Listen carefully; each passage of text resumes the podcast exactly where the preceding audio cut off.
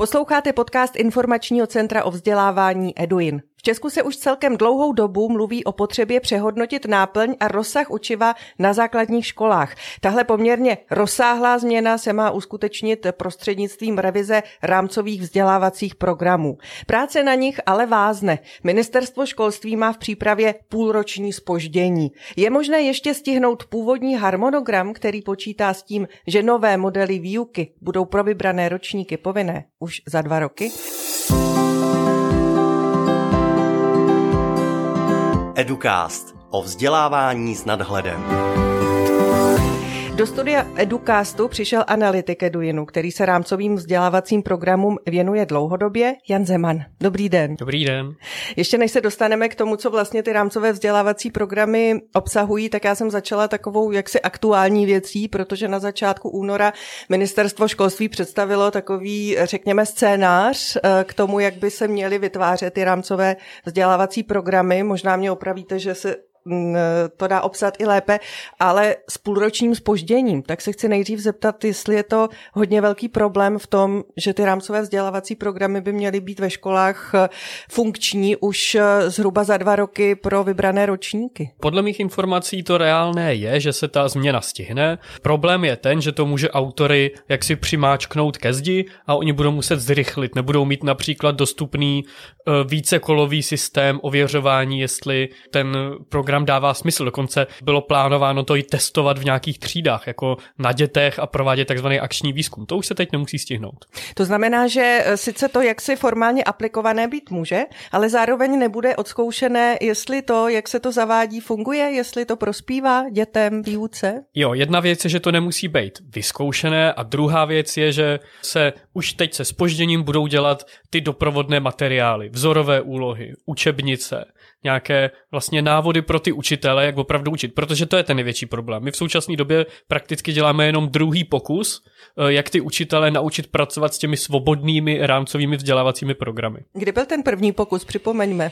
Eh, myslím si, že to bylo už v roce 2007. Tedy docela dávno, ale nevyšlo to. Nevyšlo to kvůli tomu, že eh, i samotné ty hlavní směry, neboli dokument, který o to celé vychází, přiznávají, že ty doprovodné materiály, ať už nějaký Eh, standard, podle kterého poznám, jestli to dítě se učí podle toho programu, nebo nějaké úlohy, které mi pomůžou to přenést do výuky, vznikaly se strašným spožděním. I vlastně celý ten doprovodný proces trval třeba 10 let, než ten učitel měl v ruce všechny materiály, nebo aspoň nějaké materiály, které mohl použít a nemusel to všechno dělat sám. A když člověk musí něco dělat úplně sám, tak se u toho často unaví a pak to nechce používat. No a hlavně to nemá tu stejnou úroveň všude, tedy minimálně minimálně na většině základních škol. To je asi taky problém. Ano, ano, je, že nemáme standardizovanou věc a potom samozřejmě těžíme z toho, pokud někde máme jako učitelského mistra a pokud někdo tu školu, pedagogickou fakultu sotva dokončil, tak se s tím bude prát výrazně hůř.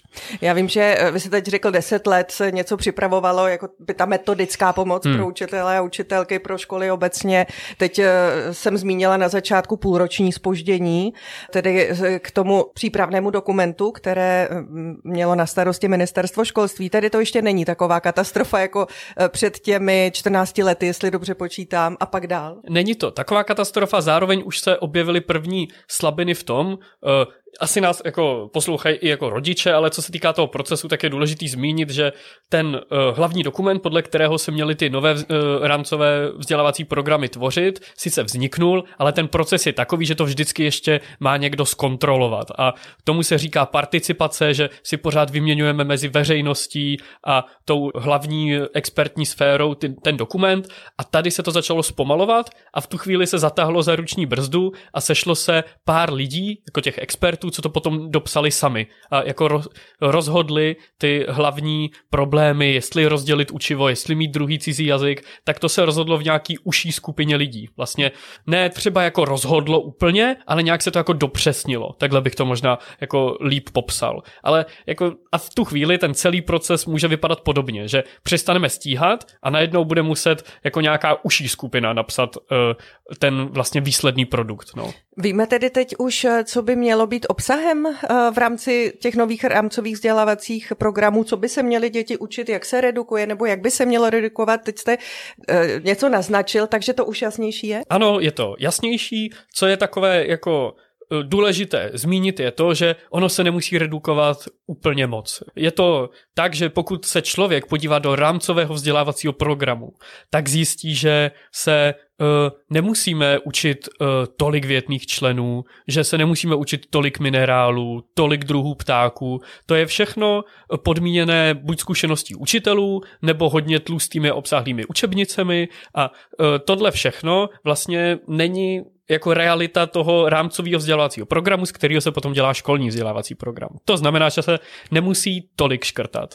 Mnohem důležitější je například to, že se školám dá větší svoboda v tom, eh, kolik hodin mají takzvaně disponibilních, kolik mají volných hodin na to, aby vyučovali, co budou chtít. Tedy Chce... jak budou chtít, co budou chtít, aby tam mohly být individuální přístup? Ano, chcete finanční gramotnost, chcete více jazyků, chcete více matematiky, chcete žáky rozdělit podle výkonnosti, abyste některé mohli doučovat. To všechno bude možné.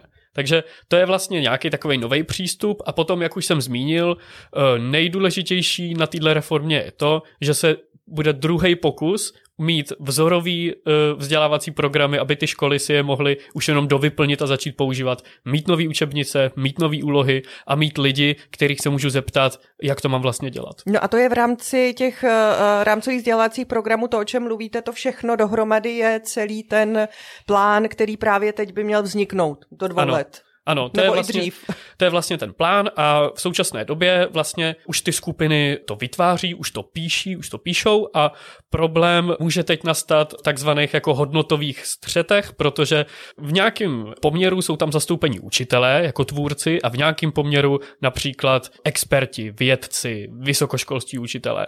A každému může záležet na něčem jiným. Učitel může vidět víc praktický eh, rozměr a akademik tam zase jako chce mít připravenýho toho žáka pro tu svoji sféru. A v tuhle chvíli potom jako přichází ta debata, co je tedy důležité, co není důležité.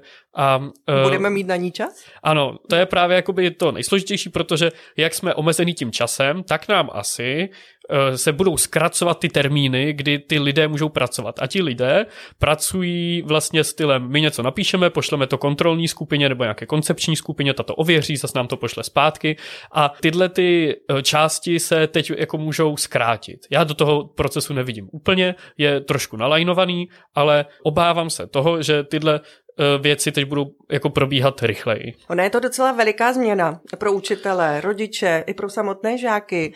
To znamená, že asi taky hodně důležité je, i když to bude třeba změna kvalitní, to nechci zlehčovat, aby byla široce přijatá, protože jinak nemusí být e, v té praxi užívaná mm, v tom úmyslu, se kterým byla vytvářena. Je to tak? Vlastně pro ty rodiče by bylo úplně ideální, aby pochopili aspoň ten základní koncept, že tady máte rámcový vzdělávací program, který je opravdu velký základ. A z toho se vytvoří školní vzdělávací program, který jako už je konkrétnější a pak tu máme ještě ty učitele, co to nějakým způsobem předávají. A oni kdyby věděli, že z toho nejzákladnějšího se potom pořád nabaluje ta větší sněhová koule, tak by si potom měli ověřit, jak velká ta sněhová koule dorazí k tomu žákovi. Jo? A, a jestli je, je to nutné. Přesně. A to je vlastně uh, něco, co by ta veřejnost měla pochopit a poté i to, jak od těch škol vyžadovat. Poté od těch škol vyžadovat ten uh, vlastně nutný standard a ne to, aby se naučili úplně všechno, a to je vlastně ten základ, jak by to ta veřejnost měla vnímat a měla přijímat. Jak byste uh, řekl, pane Zemane, když vy se věnujete těm rámcovým vzdělávacím programům už dlouho a také zaznělo, že už tady ty pokusy o změnu systému výuky, o redukci obsahu, o aktualizaci obsahu se bavíme docela dlouho, 14 let. Jak byste popsal, že se teď děje právě ta, mm, řekněme, cesta k rodičům, k dětem, stát, který to má asi na starosti, nebo kdo by to měl mít na, na starosti tu komunikaci, jestli to zvládá? My zatím nemáme výsledky. Nemáme nic, nemáme, nemáme zatím v rukou, výsledky, nejde co komunikovat. To, nemáme, nemáme zatím jako co komunikovat. V zásadě je to tak, že například ta reforma celkově byla chvilku jako hodně uh, málo komunikovaná v tu chvíli, kdy se čekalo na ten úplný výsledek, uh, na ty instrukce uh, pro ty tvůrce. Technické instrukce. Ano, tak vlastně v tu chvíli to bylo hodně zpomalené a ne, neříkalo se do médií nic, kromě nějakých jako přibližných termínů. A teď už se to trošku rozjíždí a musím uznat, že ta komunikace je vedená dobře. Je vedená dobře v tom smyslu, že jsou nějaká pravidelná vysílání a je to hezky popsaný na webových stránkách, ale pořád tu máme ten problém, že jakmile ten dokument bude napsaný, tak potom čeká na tisíce učitelů, tisíce žáků a tisíce rodičů a těm to musí být vysvětleno jako strašně uh, jako jednoduchým způsobem a hlavně uh, je to nesmí jako v ničem ohrozit. My vlastně právě jako to škrtání, co se všude v médiích řeší, to tomu jako strašně škodí, protože to škrtání, ať už bude někde trochu, někde víc, tak ono to potom stejně skončí u toho učitele a ten rodič uh, si musí být jako vědom toho, že je tady nějaký minimum a musí kontrolovat, jako co ta škola si všechno ne jako vymýšlí dalšího, ale jestli je to jako přiměřené. No a kdo je zodpovědný za to, eh, aby tohle všechno, o čem mluvíte, bylo dovedené, dotažené ke konci, to znamená, aby až bude ta strategie respektive ty nové rámcové vzdělávací programy hotové, se to vtělilo do těch učebnic, metodických příruček, školení a tak dále, aby to mělo dobrou cestu k učitelům, rodičům i dětem. Je to ministerstvo školství nebo je to Národní pedagogický institut, který má za úkol v rámcové vzdělávací programy přepsat, změnit, zlepšit? Je to převážně Národní pedagogický institut, který se hlavně bude starat o eh, podporu těch učitelů, vysvětlovat jim, jak s, tím, jak s těmi novými rámcovými vzdělávacími programy pracovat a pak je to ministerstvo školství, co se týká například uh, schvalování učebnic. Že ministerstvo školství by mělo mít uh, jako jasně nastavený, asi také od Národního pedagogického institutu, jak má vypadat jako moderní, nová, přijatelná učebnice, aby na ně mohli dávat ty razítka. Takže to je, to je něco, co probíhá třeba v kooperaci, ale co se týká té kampaně a té vlastně uh, nějaké jako implementace, tak to je otázka Národního pedagogického institutu. A není úplně zatím jisté, jak se to bude dařit, protože těch učitelů je opravdu hodně mm. a proto se spoléhá na to, že se z nich vytvoří nějaké samostatně učící se komunity, ale já jsem zastánce toho, že i tyhle samostatné komunity potřebují opravdu dobré vedení, protože uh, měl jsem, mám jako ohlasy od velice zkušených učitelů, kteří vlastně ztrácí motivaci se těchto uh, skupin účastnit. Pokud jako nemáte co řešit, nemáte jasný rámec, nerozdáte si úkoly, kdo donese, času. kdo donese další uh, týden jako nějakou dobrou aktivitu, o který se všichni mm. budou bavit, tak to jde okamžitě velmi z kopce rychle.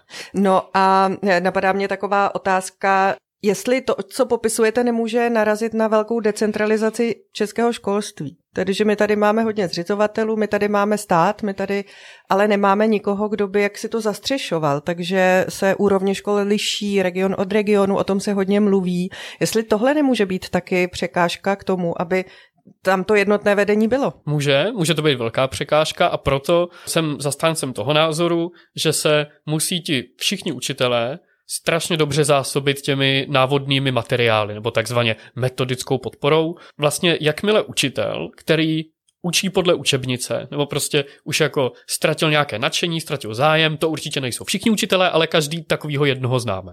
A pokud on dostane dobrou učebnici, kde je napsáno, rozdělte si žáky do skupin, ať spolu něco kriticky zhodnotí, ať něco vytvoří, ať to není jenom frontální výklad, tak v tu chvíli je vlastně tak nenápadně opatrně veden k tomu, aby ta výuka vypadala jinak. A uh, ta učebnice slouží jako velká berlička těch učitelů, protože doteď třeba ta práce s těmi vzdělávacími programy nebyla úplně lehká, takže oni se neměli šanci spolehnout na něco jiného, takže my vlastně bychom měli mít jeden web, kde se najdou všechny různé aktivity a možnosti, jak pracovat ve výuce a k tomu mít kvalitní ty učební materiály a v tu chvíli ty učitelé nemají jinou možnost, než učit aspoň trochu jinak. Pak ještě jedna věc v souvislosti s tím, jakou roli se hrají rodiče. Jestli eh, to celé nenarazí eh, u rodičů kvůli eh, tomu, že budou chtít své ratolesti dostat na střední školy. My víme, jaký je to teď problém kvůli přeplněnosti, respektive malé kapacitě středních škol, které zřejmě nepočítali s takovou, s takovou poptávkou, i když je to zvláštní. Ale jestli třeba to nemůže narazit na to, že se ty školy nebo ty školy vůbec budou tlačené rodiči, aby to nebyla individuální výuka, přístup, ale vlastně ty přijímací zkoušky, které pořád máme jako klíčový výstup základního školství. To se může stát. To se může stát. Ty eh, přijímací zkoušky by měly být eh, mnohem méně jako určující pro ty děti. Měli bychom, na, eh, měli bychom zvýšit kapacity na středních školách, aby tady nebyl závod 30 nejlepších dětí za 120 a potom se s tím můžou taky vypořádat ty školy. Tím způsobem, že mají hodně nějakých disponibilních hodin navíc, takže třeba řeknou, že v deváté třídě se ty žáci budou mnohem intenzivněji připravovat na ty jednotné přijímací zkoušky, dají jim tam víc matematiky, víc češtiny, víc angličtiny, vlastně jenom matematiky a češtiny a zbytek toho školního jako života můžou právě probrat všechno, co budou chtít a potom na chvilku se zatlačí na ten výkon, ale nemělo by se to dělat. Neměli bychom tady mít takovýhle systém, jenže teď Výkonnostní se zatím, systém. Teď se zatím uh, bohužel nic nemění.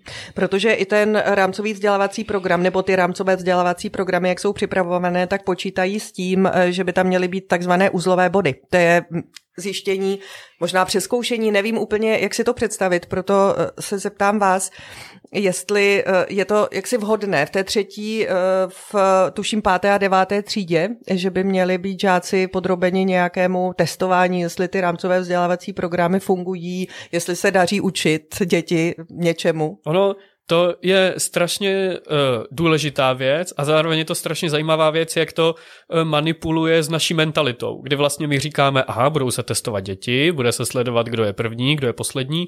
A Přitom je to opravdu, dejme tomu nástroj, jak zjistit, jak na tomto dítě je, co se naučilo, co se nenaučilo, kde ten učitel může ještě zabrat, nebo to dokonce může být nějaký jako indikátor toho, že e, posledních 30% dostane jako zdarma doučování, nebo něco takového. A vlastně to nás vůbec často nenapadá, nás napadá jenom ta soutěž, e, to, že by to mohlo určovat nějaký jako pořadí, nějaký nástup na střední školy, ale ono to opravdu může být jako něco, u čeho jako všichni se hromadně donutí zamyslet nad výsledky těch žáků. Takže je to i o tom přístupu vůbec k testování, zkoušení, k tomu, jak vyhodnotit, co je pro žáky dobré, aby si odnesli ze základní školy. Ano, dokonce původně eh, v těch třetích a sedmých třídách se mělo jednat jenom o nějaký hodnotící pohovor s posuzováním portfolií a eh, rozhovorů s rodiči a vlastně to je ten jako proaktivní přístup, který by eh, tady měl být. Jsou jasné dlouhodobé cíle revize, tedy to vzdělávacích programů, jak by mělo české školství, základní školství vypadat třeba za 10-15 let? Největší důraz je na to vybavit žáky takzvanými kompetencemi. U toho samozřejmě rodiče možná začínají ztrácet nit, ale uh, vlastně ve zkratce jsou to nějaké soubory dovedností, postojů a hodnot, kdy se třeba jakmile vidím webovou stránku, tak mi v hlavě naskočí, co mi chce říct, co mi chce nabídnout, kdo jí psal, chce mě ovlivnit. To samé, pokud si chci jako něco vytvořit, pokud chci uh, napsat uh, příspěvek na sociální sítě, díky kterému získám práci, tak v tu chvíli musím zapojit jako spoustu kompetencí, musím být nějakým způsobem kreativní, prodat sám sebe, dobře to jako gramaticky všechno ovládnout. Takže my jsme teď připravovaní, nebo ta škola má připravovat na tyhle ty jako velký úkoly, který uh, jako ty znalosti tam prostě ztrácí trošku ten význam eh, jako toho hlavního, uh, jako to prostě té hlavní hodnoty. Jo? Ta, ne, že bychom si mohli všechno najít, ale musíme i líp umět s těma věcma pracovat. Takže by se měl změnit já pořád říkám 15 let, ale to je třeba čas, který už by mohl, pokud se to všechno povede, být jinde, eh, myslím v, to, v té době základní školství a už by ta změna mohla být vidět, jestli je ku prospěchu nebo ne. Takže za těch 15-20 let, pokud by to všechno dobře šlo, tak by se měla základní škola změnit hodně oproti té současný, současnosti. Úplně jednoduchá otázka. Jo, mělo, mělo by se to určitě výrazně změnit, co se týče například, eh, dejme tomu, nějakých zvyklostí průběhu těch hodin nebo organizace té výuky, že vlastně postupem času podle mě budeme nuceni například nějaké předměty slučovat. Už fyzika, biologie, zeměpis, tyhle ty věci postupem času a dokonce se to objevuje i jako téma pedagogických fakult, by se mohly sloučit pod něco, co se jmenuje věda. Tak to je třeba, nebo humanitní vědy, se můžou učit mnohem víc sloučeně. A druhá věc je, jako jak probíhá ta výuka celkově v té třídě, že když se podíváme do nějakých takových těch jak se říká, jako pokrokový škol, tak tam se děti jsou rozhozený po celé třídě, nějakým způsobem spolu diskutují, učitel mezi nima chodí a ptá se jich, jak se jim daří ta práce a to je něco, co si myslím, že za 15 let už k nám právě pronikne mnohem více. Pro dnešek je to vše. Já děkuji Janu Zemanovi z Eduinu, který se tématu rámcových vzdělávacích programů věnuje dlouhodobě. Díky za váš čas. Naschledanou. Děkuji, naschledanou. Jestli se vám dnešní Educast líbil, tak můžete vznik dalších dílů podpořit na stránce www.podporujuvzdělávání.cz. Najdete nás v podcastových aplikacích nebo na webu eduin.cz. Od mikrofonu se loučí Veronika Sedláčková.